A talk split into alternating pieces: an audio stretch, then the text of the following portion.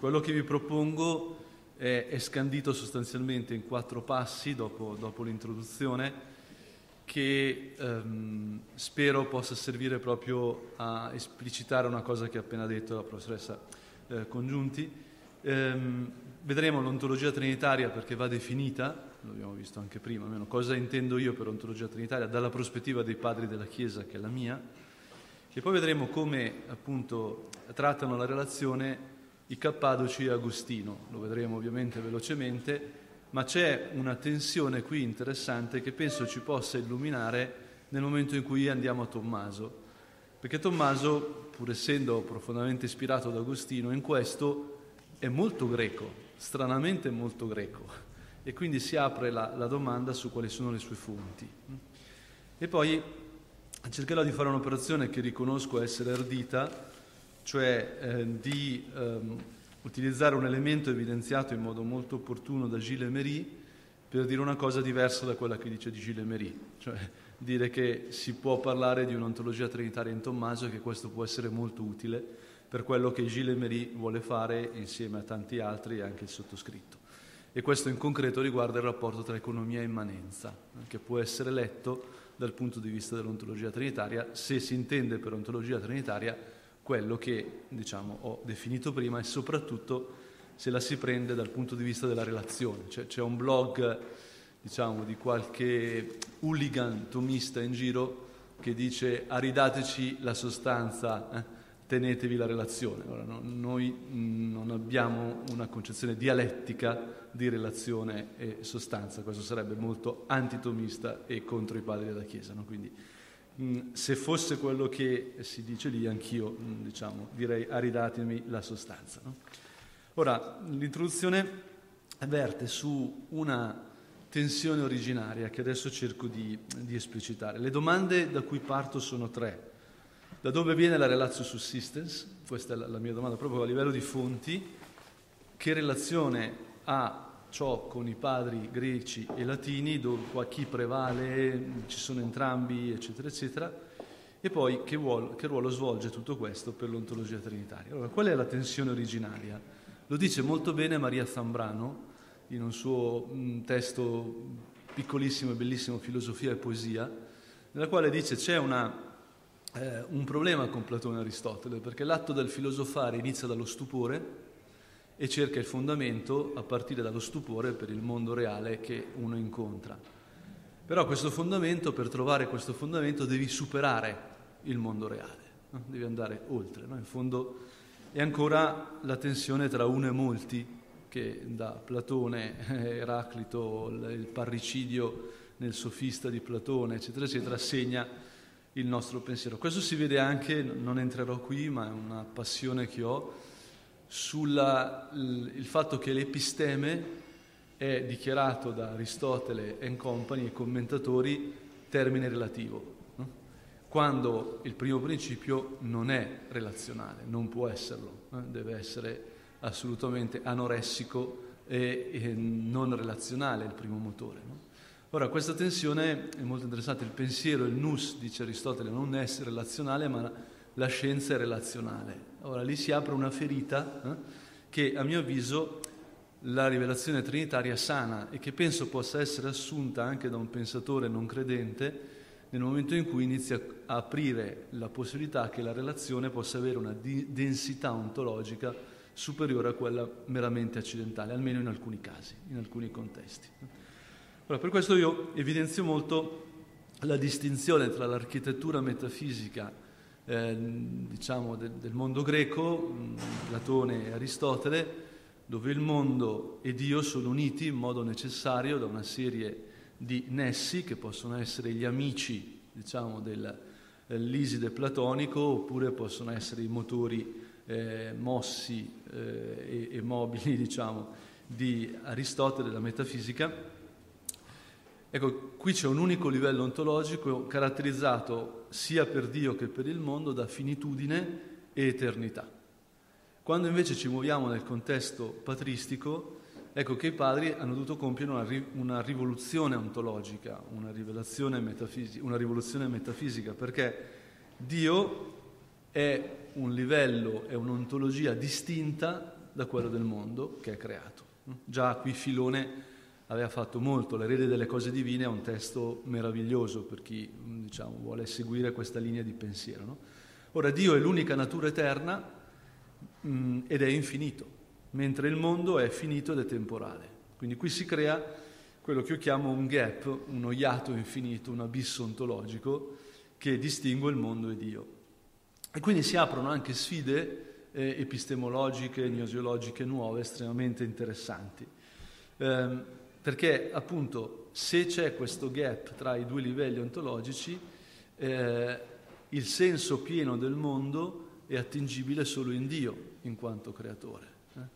Il verbum, il logos che è dentro Dio è il senso di ogni cosa.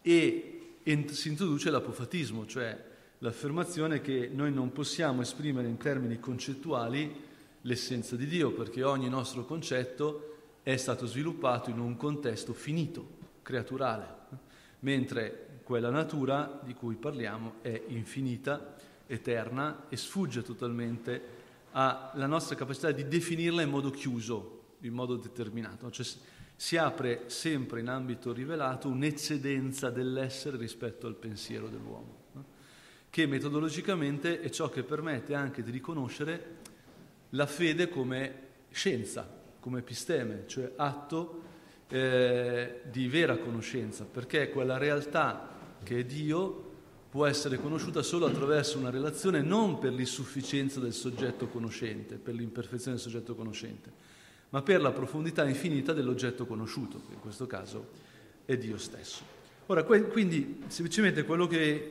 a cui serve questa introduzione è dire, guardate, che la metafisica ha dentro una ferita, ha dentro una domanda, non è un sistema chiuso, questo penso che ogni vero pensatore lo sa benissimo, no? però volevo cercare relazionalmente di, pre- di, presentare Tommaso da questo punto di vista. Tommaso, in, armonia, equilibrio, in qualsiasi termine usiamo, sempre eh, a me suscita ammirazione per come cerca di affermare che il mondo e Dio sono in relazione senza mai confonderli, senza mai introdurre ehm, elementi necessitanti. No? Quindi cerca sempre di tenere creazione e Trinità insieme in un modo molto bellissimo. Adesso passo in generale a spiegare che cos'è, secondo me, l'ontologia trinitaria. Qui ontologia non è inteso in senso heideggeriano, ovviamente, ma in senso proprio etimologico, cioè un logos sull'essere, è una teoria, un pensiero dell'essere, del quale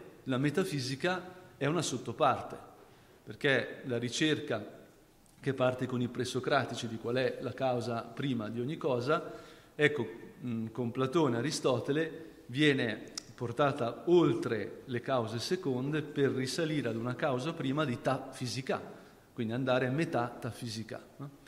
Ma il punto di partenza è il cosmo, che è eterno. No?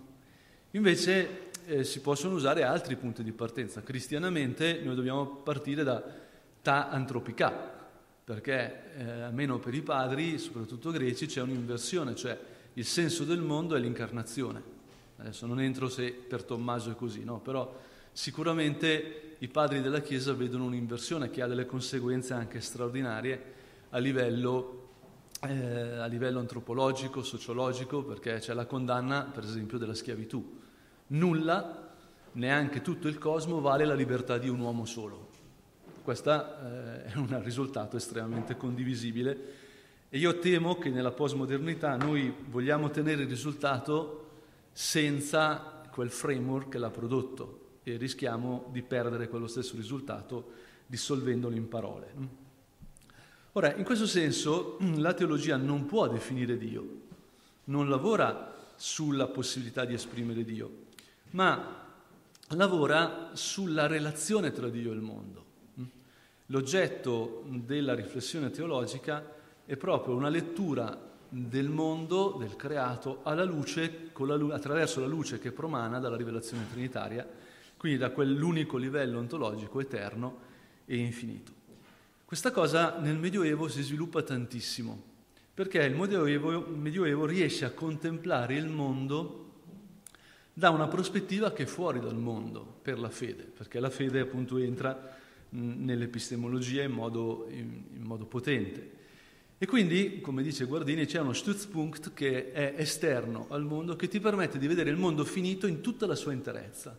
E quindi lo puoi ripensare collocando Dio al centro. Pensiamo alla, alla città medievale, no? che è un esempio classico che si fa, anche Jäger lo fa, metti la cattedrale al centro e attorno inizi a distribuire tutte le diverse realtà sociali, antropologiche. No? E qui viene anche il rischio del, del Medioevo, almeno nella mia lettura, perché si pretende di distribuire tutto attorno a Dio. Quindi si rischia di perdere quell'eccedenza del reale rispetto alla nostra possibilità di pensare.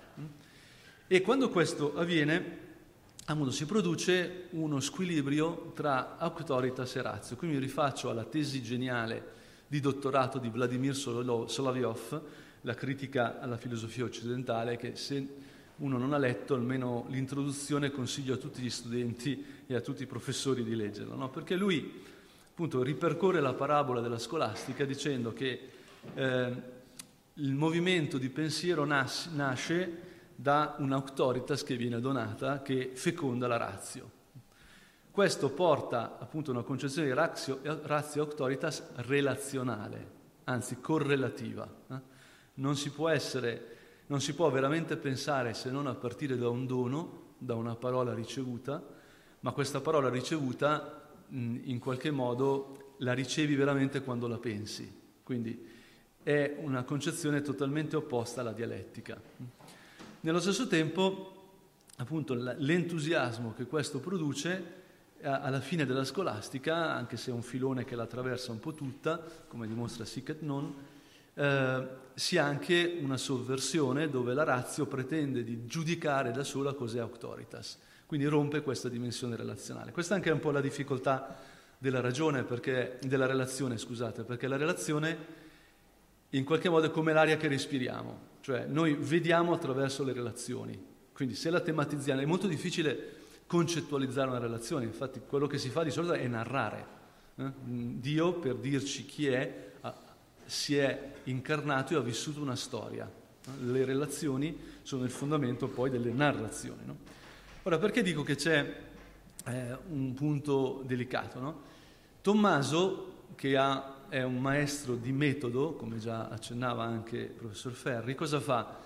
Nella sua spiegazione, nella sua soluzione alle diverse questioni che con coraggio e profondità affronta, tiene sempre traccia come dice il metodo della questio anche, delle diverse opinioni degli altri. Non è mai dialettico, è sempre relazionale, anzi si potrebbe addirittura dire come McIntyre narrativo, narrativo, cioè se segue un autore piuttosto che un altro ti dice perché lo ha fatto, in modo tale che anche laddove Tommaso ha preso una strada che magari il Magistero ha contraddetto, è successo pochissimo, ma è successo, oppure laddove una questione come risolta da lui può essere risolta meglio, quello che lui ha detto comunque è parte del nostro cammino, possiamo riavvolgere il nastro. No? Allora, questo equilibrio però non è eh, di tutti, soprattutto nella tarda scolastica.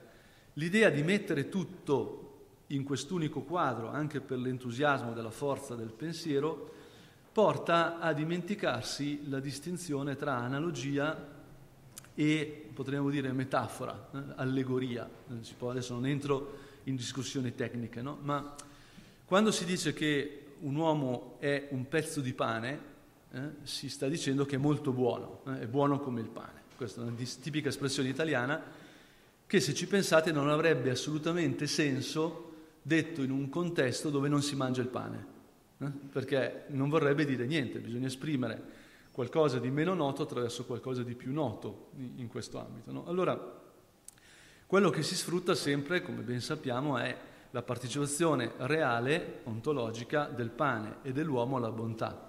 E cerchiamo di dire la bontà dell'uomo attraverso qualche cosa, il, facendo ponte su una realtà che alla ragione, alla conoscenza del soggetto al quale ci rivolgiamo è più nota. Eh? e soprattutto nel caso del pane è vitale. Eh? Ho fatto apposta l'esempio perché qui c'è di mezzo l'Eucarestia, se ci pensate, no? Dio eh, è buono come il pane letteralmente, diciamo ontologicamente. No? È la, la, metafora scelta da Dio che poi non è una metafora, è, è realtà, no? è, è, identificazione ontologica. Ora, Nel fare questo, eh, a volte, appunto, si è dimenticato. Faccio un esempio che a me serve molto, un esempio liturgico, e, tornando, rimanendo nell'Eucaristia. Quando il sacerdote consacra il pane e il vino, è Cristo ontologicamente, eh? che è in persona Cristi, no? e non si può fare altrimenti. Ora, nell'età medievale, l'entusiasmo liturgico porta anche a dire: ma perché non colleghiamo altri momenti della vita di Cristo ai momenti della liturgia eucaristica? Quindi non solo la consacrazione con il mistero pasquale, ma anche, per esempio, quando il sacerdote si riveste in sagrestia, possiamo pensare che Gesù nel grembo di Maria, eh? è molto, molto prima di uscire a celebrare un atto mariano. No? La differenza è che mentre il primo caso è ontologico e non lo puoi scegliere, è così, nel secondo caso si può fare in vari modi, magari uno che ha paura di predicare può pensare che Gesù nell'orto degli ulivi, no? perché a lui fa bene così, è soggettiva, non è oggettiva la scelta. No? Ora, dimenticare questa cosa ha aperto diciamo, la strada anche a effetti perversi nel Medioevo, ai quali Tommaso resiste sempre. Eh? E per me, appunto, una distinzione utile per capire perché si può parlare, a mio avviso, di ontologia trinitaria in Tommaso per via relazionale, appunto, è questa distinzione tra l'ontologia trinitaria intesa come genitivo oggettivo e l'ontologia trinitaria intesa come genitivo soggettivo. Cosa intendo? Quando noi eh, seguiamo Tommaso, che alla, alla, alla, scuola dei padri riconfigura l'immanenza trinitaria in, con, in chiave relazionale, quindi introducendo la relazione dentro la sostanza divina, questa è ontologia della Trinità, nel senso che la Trinità è l'oggetto dell'atto ontologico. Ma poi la Cristologia, la storia della salvezza, ci obbliga a non fermarci qui.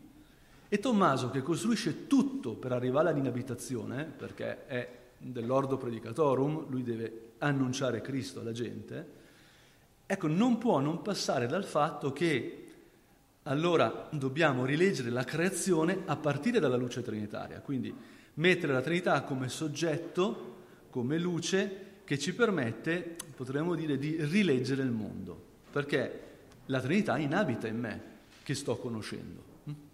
Ora, quello che cercherò di dimostrare è che la relazio subsistence appartiene evidentemente al genitivo oggettivo, quindi si riconfigura l'ontologia di Dio, ma nello stesso tempo il percorso del verbum che viene inteso in senso solo nozionale alla fine della vita di, di Tommaso, mentre all'inizio nel commento alle sentenze è inteso anche in senso essenziale, ecco questo percorso in fondo permette proprio di rileggere l'economia nel suo radicamento trinitario, come già ci ha mostrato il professor Ferri, no? con un approccio simile, eh, soprattutto i testi del De Potenzia mi sembrano estremamente potenti, scusate il gioco di parole. No?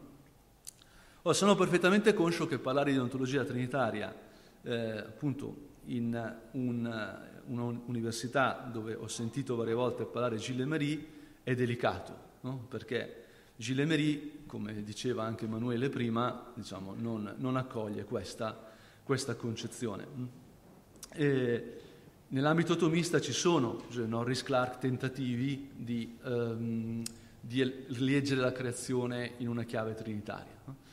A me ha aiutato molto per capire questa difficoltà un testo di Matthew Levering, il quale dice in risposta alle rappresentazioni teologico-filosofiche deiste di Dio che rendono irrilevante la rivelazione cristiana, l'ontologia trinitaria suggerisce che la rivelazione cristiana decostruisce e riconfigura radicalmente ogni precedente racconto dell'essere o di Dio. Ora, questa definizione di ontologia trinitaria non è quello che io intendo come ontologia trinitaria. Non si tratta di decostruire nulla, eh? anche con buona intenzione. Eh? E penso che questa definizione non è applicabile neanche a Klaus Hemmerle, da quello che ho capito io di Klaus Hemmerle. Eh? Semplicemente eh, mi sembra che l'ontologia trinitaria si presenti come estensione non dialettica della metafisica, anche della metafisica classica. Non solo, questa estensione è necessaria perché dentro la metafisica classica c'è una ferita. Eh? E l'Aquinate, a mio avviso, è un modello di questo proprio perché continua l'opera dei padri esplicitamente, lo vuole fare. Eh? Continua a tenere tutto connesso in modo relazionale e questo si vede appunto nella relatio subsistence. Per capirlo però è essenziale vedere che qualsiasi testo ha il suo significato, il suo senso dal rapporto col contesto. Quindi se io vi mostro appunto questa T su questo contesto, voi la vedete, ma in verità, sì, spero che si veda l'ombra, io la vedo poco, in verità anche l'altro contesto, nell'altro contesto c'è una T, semplicemente cambiando il colore non si vede più niente. No? Oppure l'esempio classico che faccio io è della parola gift, che in inglese vuol dire dono e in tedesco vuol dire veleno, ed è esattamente la stessa radice, non è un'equivocità, diciamo, è che proprio, lo dimostra la guerra di Troia e tutta la letteratura greca, nel dono c'è un'ambivalenza, diciamo, no? che la, la, lingua riconosce. No? Ora, perché questo esempio? Perché quando noi prendiamo le cinque vie di Tommaso no? e le mettiamo in un contesto che è quello della metafisica classica, otteniamo una certa cosa. Se prendiamo le stesse cinque vie e le leggiamo in un'ontologia come quella rivelata con il gap, il risultato è diverso, perché queste cinque vie non sono a priori, sono sempre a posteriori, sono il frutto di un dono, di un atto di volontà di Dio che pone nell'essere la realtà. Siamo in un contesto eh, creazionista e c'è una differenza. Allora, per me, il lavoro di Tommaso è proprio lungo tutta la sua vita il tentativo di rendere ragione di questa differenza di contesto. Mm? Siamo in un contesto dove dobbiamo recuperare tutto il valore filosofico, tutto il valore metafisico, tutto quello che lui ha ricevuto, iniziando da Aristotele, ma anche far vedere che c'è una novità di contesto legato ad una nuova struttura, una nuova architettura metafisica, che appunto è quella che, che è il gap. Ora, per questo a me sembra estremamente interessante prendere la linea della relazione, che ehm, diciamo, pone, mostra il, la ferita del mondo classico in un modo molto forte. Io amo moltissimo la tradizione scettica perché ha posto dei problemi ai dogmatici, cioè da, da Platone agli stoici a noi, diciamo, che è una sfida pazzesca, una sfida bellissima. Guardate questo testo di Diogene Laderzio e vediamo se veramente risposto, siamo veramente capaci di rispondere a questa critica. Eh? Eh, è una critica del segno, adesso non, non, sto a entrare troppo in contesto, no? ma dimostrano che tutto è relativo, tutto appartiene ai prosti. Eh? Perché i relativi differiscono o no dalla realtà che sono per differenza, Catadia Foran? Se non differiscono abbiamo finito, tutto è relativo, lo abbiamo messo diciamo, nel punto di partenza. Se differiscono però cosa succede?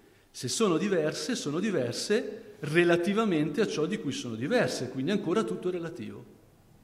E questa critica è molto interessante.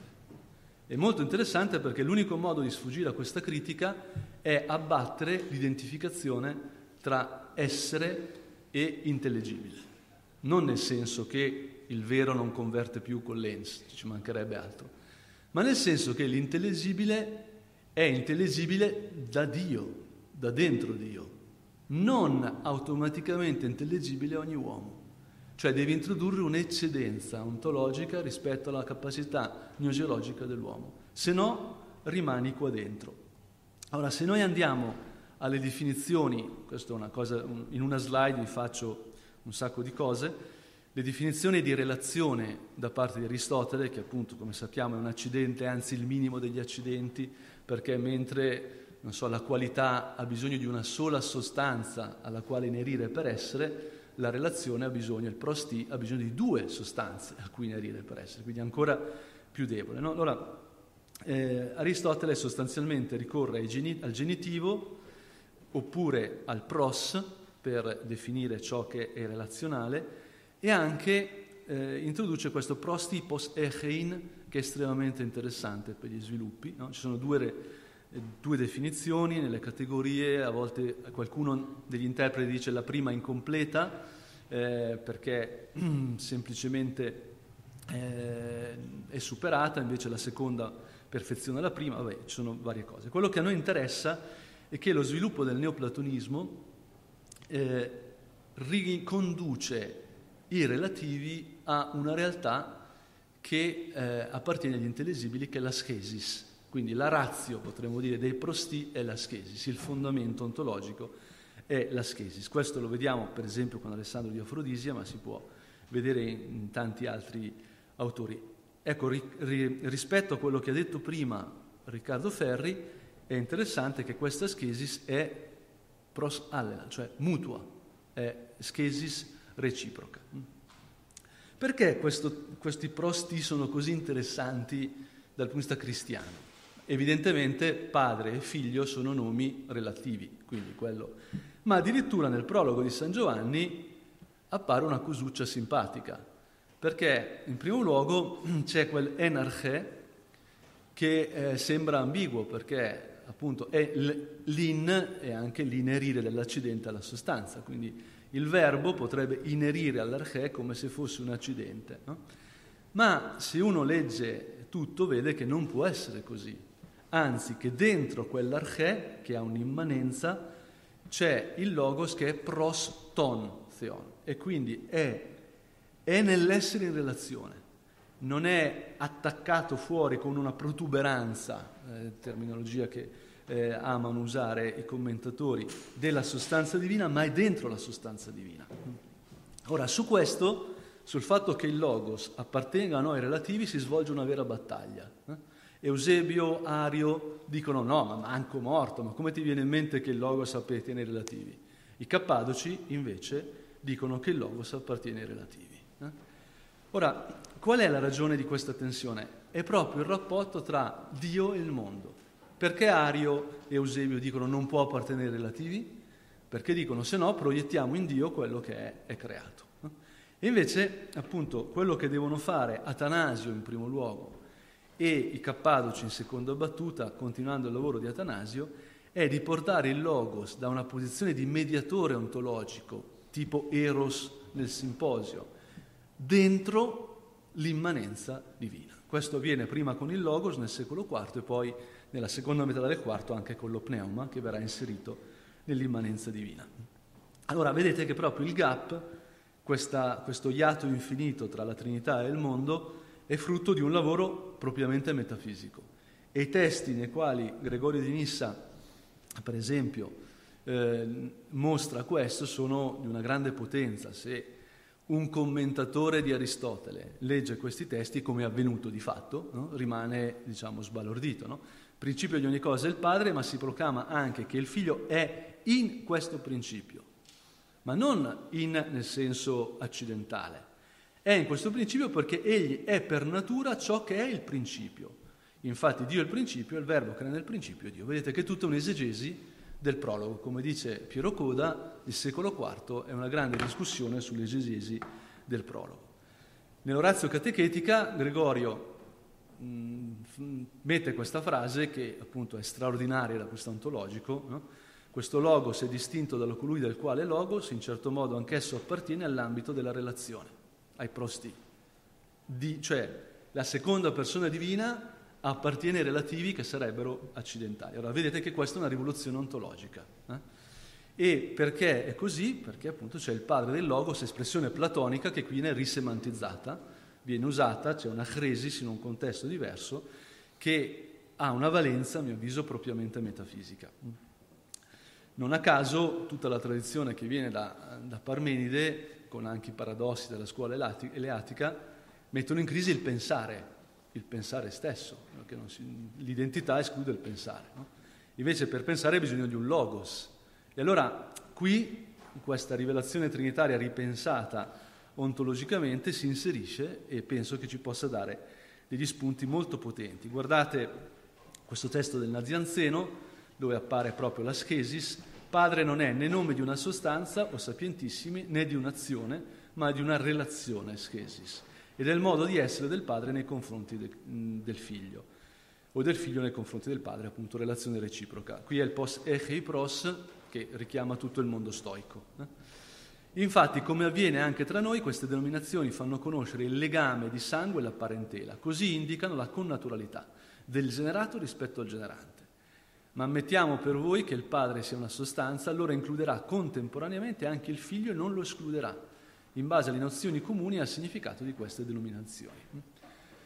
La cosa estremamente potente è che l'introduzione della relazione nella sostanza divina, grande novità perché diciamo dischiude l'immanenza, permette di leggere l'uomo relazionalmente alla luce dell'immanenza di Dio. L'immanenza dell'uomo viene scoperta alla luce dell'immanenza di Dio. Questo è un testo nell'Orazio de Pace di, di Gregorio Nazianzo che in Sus Chrétien è anche tradotto male a mio avviso. No? nasconde la traduzione e la potenza di questo testo, perché questa è un'analogia psicologica nel mondo cappadoce, in greco. Eh? Guardate, ciò che noi pensiamo riteniamo di riservare quanto riguarda la relazione reciproca e l'ordine alla sola Trinità e a coloro che sono già purificati, ai quali la Trinità stessa lo riveli ora o dopo. Quindi il mondo dell'immanenza è caratterizzato da distinzioni relazionali che sono pros alle la schesis. Ma noi conosciamo l'unica natura di Dio, a noi nota nell'essere senza principio, nella generazione e nella processione, sono le tre proprietà personali, come in noi la mente, il pensiero e lo spirito, per quanto si possa congetturare sulle realtà intellegibili a partire da quelle sensibili, sulle grandi a partire dalle piccole, poiché nessuna immagine coglie la verità. È chiaro che è un'analogia psicologica depotenziata, come in Agostino. Agostino non vuole mai dimostrare la Trinità attraverso l'analogia psicologica, sta illuminando l'uomo attraverso, è sempre un'ontologia trinitaria genitivo-soggettivo, non è mai eh, collegare necessariamente il mondo creato a Dio. Però guardate che è estremamente interessante perché questo vuol dire che da subito, dal secolo IV, noi abbiamo una lettura eh, dell'economia alla luce dell'immanenza. Ora, se noi ci muoviamo nell'ambito di Agostino, scopriamo che Agostino non usa quasi mai relazio, almeno non lo usa mai in ambito metafisico, usa relativum. A mio avviso prende il tutto da Marziano Cappella, anche se è discussa la, diciamo, chi è prima, chi è dopo, quantomeno quello è l'ambito eh, in, nel quale ci si muove, che è un ambito dialettico, cioè di, di dialettica, perché eh, è un ambito più linguistico, potremmo dire. Ora, se uno entra a vedere eh, cosa fa Agostino, evidentemente introduce una grande rivoluzione, che è la versione occidentale di quello che abbiamo visto prima, perché appunto in Dio nulla si può predicare in termini accidentali, quindi la distinzione delle persone deve essere in senso relativo con quel ad aliquid che è il calco del prosti greco. La cosa però straordinaria, adesso non lo, non lo analizzo, è che in De Trinitate 7, 4, 7, se uno va a vedere come eh, Agostino distingue le persone divine, si accorge che non fa uso delle relazioni immanenti. Eh? C'è come sé, potremmo dire, forse questo schema lo aiuta, aiuta a cogliere, come se in Agostino sostanza e relazione rimanessero una fuori dall'altra. Sono entrambe, cioè la, rela- la relazione risemantizzata, esiste la relazione eterna che non è un accidente, questa è una novità, ma la sostanza non viene risemantizzata. Invece nel mondo greco si ha una risemantizzazione mutua sia dell'usia che della schesis, perché la schesis viene portata dentro l'usia, tanto che agli stessi problemi questo, del testo precedente, perché Pietro, Giacomo e Giovanni, perché tre uomini sono detti tre uomini al plurale, mentre Padre, Figlio e Spirito Santo sono detti Dio al singolare, Agostino risponde in un modo molto diverso rispetto ai Cappadoci, perché non ha modo validissimo, eh? non, non sto dicendo che uno è giusto e l'altro è sbagliato, sto dicendo che è diverso. Ora, la domanda che io pongo è, quando andiamo a Tommaso, Tommaso è più vicino a Agostino o più vicino ai Cappadoci? La relazio sussistent ti dice immediatamente che è più vicino ai Cappadoci. Ora, da dove viene questo? Ora, la cosa interessantissima è che la relazio subsistence in Tommaso, come ci ha già detto il professor Ferri, non è un punto di arrivo, è un punto di partenza. C'è già nella tesi di dottorato, c'è già nel commento alle sentenze. Anche la persona definita in generale come subsistence in aliqua natura è già lì. Mm? Quindi lo stesso riferimento alla relazio viene a Tommaso da Pietro Lombardo, da Boezio, quindi potremmo dire dalla tradizione agostiniana che, che lo raggiunge, eh? che poi viene anche riletta e um, risistematizzata. Ora, è proprio la discussione sull'ipostasi quella che permette a Tommaso nel commento alle sentenze di andare a introdurre la, la relatio subsistens. Mm?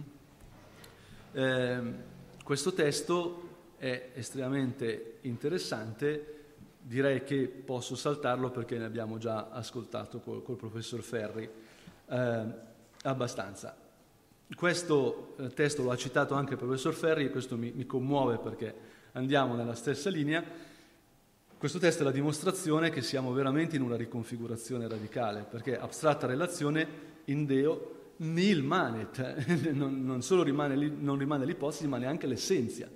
Quindi questo testo dimostra chiaramente che siamo nel caso Cappadoce, eh? non, non, lo, eh, non ci passo più tempo. A mio avviso questa grecità, diciamo così, di eh, Tommaso, che non può venire da Boezio, eh, eh, che non viene neanche da Pietro Lombardo, è originale di Tommaso. Deve essere una sintesi che ha Tommaso. Noi eh, abbiamo difficoltà a capire, a conoscere tutte le traduzioni latine dei padri greci cui aveva, eh, a cui lui aveva accesso. No? Sicuramente c'erano le orazioni teologiche del, del Nazianzeno, quindi quello lo abbiamo, e sicuramente aveva il Damasceno, hm? eh, aveva la traduzione di Burgundio di Pisa e se uno guarda questo testo del Damasceno si vede proprio come c'è la discussione se gli attributi essenziali e le proprietà personali giocate in termini di relazioni trinitarie, relazioni mutue. No? E quindi a me sembra che anche stesso, lo stesso commento alle sentenze punta verso il Damasceno per dimostrare diciamo, questa grecità della relazio subsistence in, in Tommaso. Eh, nella distinzione 2, quindi siamo proprio all'inizio, eh, c'è una discussione appunto sul fatto che le persone siano distinte solo secondo orazione oppure in re e dice nel Damasceno sembra che sono distinte solo secondo ragione e poi nel corpo c'è la spiegazione con la distinzio ovviamente tra quando viene inteso come attributo essenziale o quando invece la relazione passa dentro potremmo dire e qui c'è questo passo eh, nella questione articolo 4 ad 1 appunto perché siamo eh, in questa risposta a quella lettura del Damasceno, a me sembra estremamente interessante questo passo. Cioè, al quinto possiamo dire, possiamo quindi rispondere che l'autorità del Damasceno deve essere intesa nel modo seguente, razione qui intesa come relazione e la razio è chiamata relazione rispetto all'essenza come spiegato nel corpus, quindi questa distinzione dei due. Ora, questo passaggio dalla razio alla relazio, eh, intesa appunto in questo senso, relazio immanente, relazio subsistence, è anche ciò che porta Tommaso a criticare sia Riccardo di San Vittore sia Anselmo quando introducono la, eh, ragioni necessitanti nella loro dimostrazione della Trinità, perché Tommaso vuole sempre mantenere l'eccedenza della natura divina e quindi la libertà anche dell'atto creativo rispetto a quella spinta verso l'unità che ha la teologia abbaziale, che svolgendosi in un contesto chiuso non deve parlare ai contadini delle campagne, campane, diciamo, no? ma sta in un, in un, contesto molto alto dove si può presentare filosofia e teologia insieme come un'unità, perché chi ascolta sa distinguere. Pensiamo al De Trinitate di Riccardo. No? Ma per Tommaso la faccenda è diversa, hm? deve parlare distinguendo natura e soprannatura. E io penso anche che una delle ragioni per quale Gilles Emery giustamente sospettoso rispetto all'ontologia trinitaria è che si, dice da buon figlio di Tommaso, che si rischi di non tenere ben distinta natura e soprannatura. E invece mi sembra che quello che fanno i padri e quello che sviluppa Tommaso si può chiamare ontologia trinitaria preservando benissimo questa distinzione. Per cui penso che in questa prima parte, la seconda sarà più veloce, ho dimostrato che l'ontologia di Tommaso si può chiamare trinitaria nel senso del genitivo oggettivo perché riconfigura l'immanenza. Mm? Ora, questo però implica anche una ricomprensione dell'economia del creato alla luce che viene dalla Trinità. Nel Damasceno questo è evidente proprio per la questione delle immagini che è uno degli ambiti più importanti mh, nei quali Tommaso eredita il Damasceno, usa il Damasceno no? sul culto e sulle immagini. Perché il Damasceno dice che l'immagine consustanziale e connaturale sono solo il figlio e lo spirito, dentro l'immanenza, ma Poi la stessa creazione nella sapienza è una forma di immagine, la creazione dell'uomo è una forma di immagine non consustanziale, ma immagine potremmo dire relazionale. La Sacra Scrittura, la connessione tipologica tra Antico Testamento e Nuovo Testamento, cosa che io vorrei discutere con i miei colleghi esegeti tantissimo. Eh? E poi appunto la rappresentazione degli eventi o in forma narrativa o in forma di icona. Questo è il modo in cui il Damasceno dimostra la, eh, il culto delle immagini. Ora, se noi confrontiamo questo a ciò che fa sulla definizione di persona, già citato dal professor Ferri prima, Tommaso, è molto interessante perché la critica a Boezio è perché la definizione di Boezio include substanza, quindi non si può applicare a Dio mentre si può applicare all'uomo. La definizione di Riccardo, divine nature comunicabilis existentia, si applica a Dio ma non all'uomo. Il subsistence irrazionale di natura, che diventa relatio subsistence quando parliamo della persona divina, si applica sia a Dio che all'uomo. E questo è il compimento dell'atto teologico, perché riesce a creare il percorso da Dio all'uomo e dall'uomo a Dio senza confonderli, ma mostrando le connessioni relazionali tra l'uno e l'altro.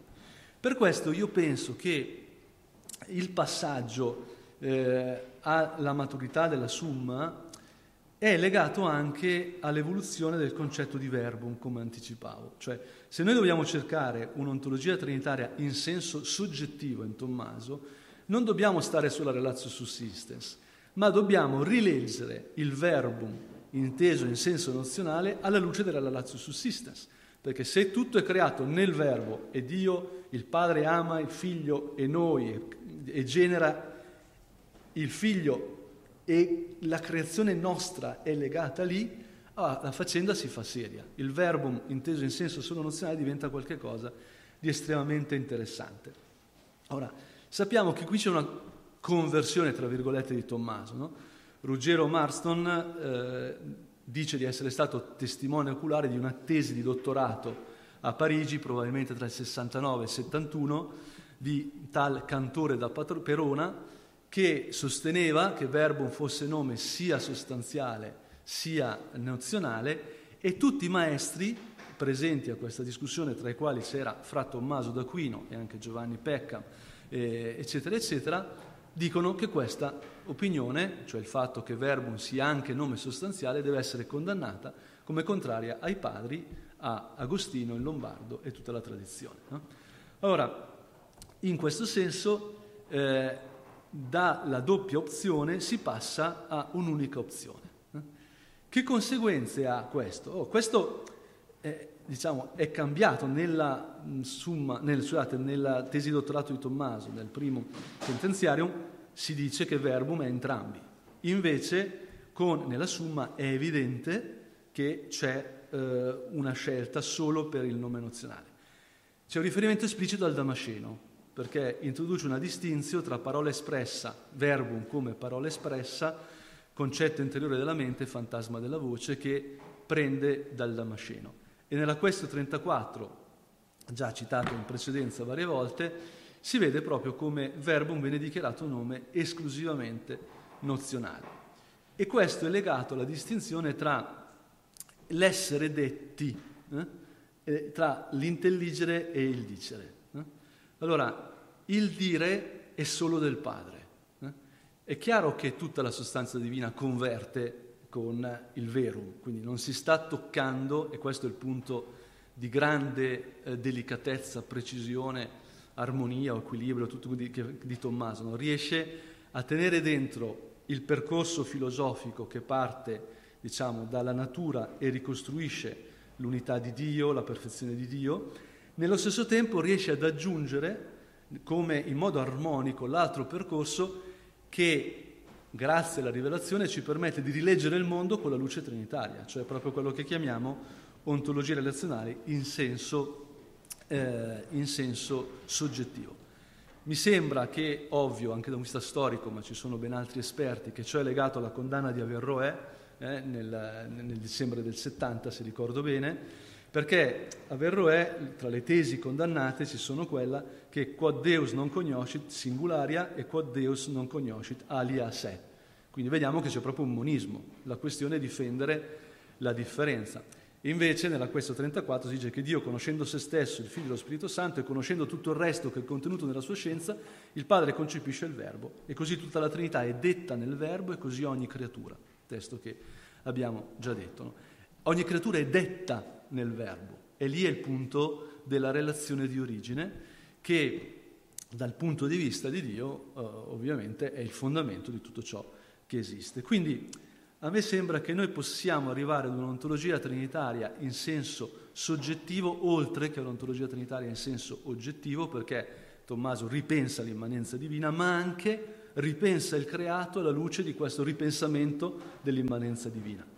E per questo a me sembra che quel principio di corrispondenza tra economia e immanenza, che è per me il luogo patristico nel secolo IV dove si forgia l'epistemologia teologica, è sviluppato da Tommaso in un modo meraviglioso, meraviglioso. Eh?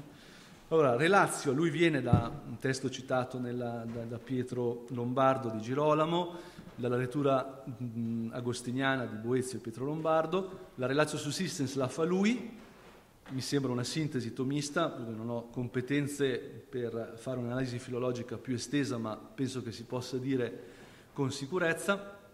Ma quello che ci interessa di più, a mio avviso, è che questo elemento greco, questa prospettiva greca, in come Tommaso concepisce il rapporto tra sostanza e eh, relazione, in qualche modo è frutto della sua rilettura dei padri, in particolar modo il Damasceno andrebbe investigato insieme a Gregorio di Nazianzo, bisognerebbe capire anche tutte le altre traduzioni eh, della, de fide ortodossa cui, che c'erano in giro in quel momento, questo è un altro lavoro, ma questa ricomprensione del verbo in senso solo nozionale che arriva a Parigi nel, in quest'ultima fase, a mio avviso permette di essere più fedeli al Lateranense IV, dove appunto nella discussione di Gioacchino da Fiore con Pietro Lombardo si dice che la sostanza non genera, eh? ma anche di esprimere l'economia in forma relazionale rispetto all'immanenza eh? e quindi di pensare a un'ontologia trinitaria, cioè un'ontologia dalla Trinità, eh? di Tommaso, un ripensamento del creato alla luce della Trinità da parte di Tommaso, fondata sulla relazionalità del verbo, eh? Perché non si può conoscere il mondo se non a partire dal verbo, hm? dal verbo immanente, che fonda la stessa capacità di conoscere dell'uomo.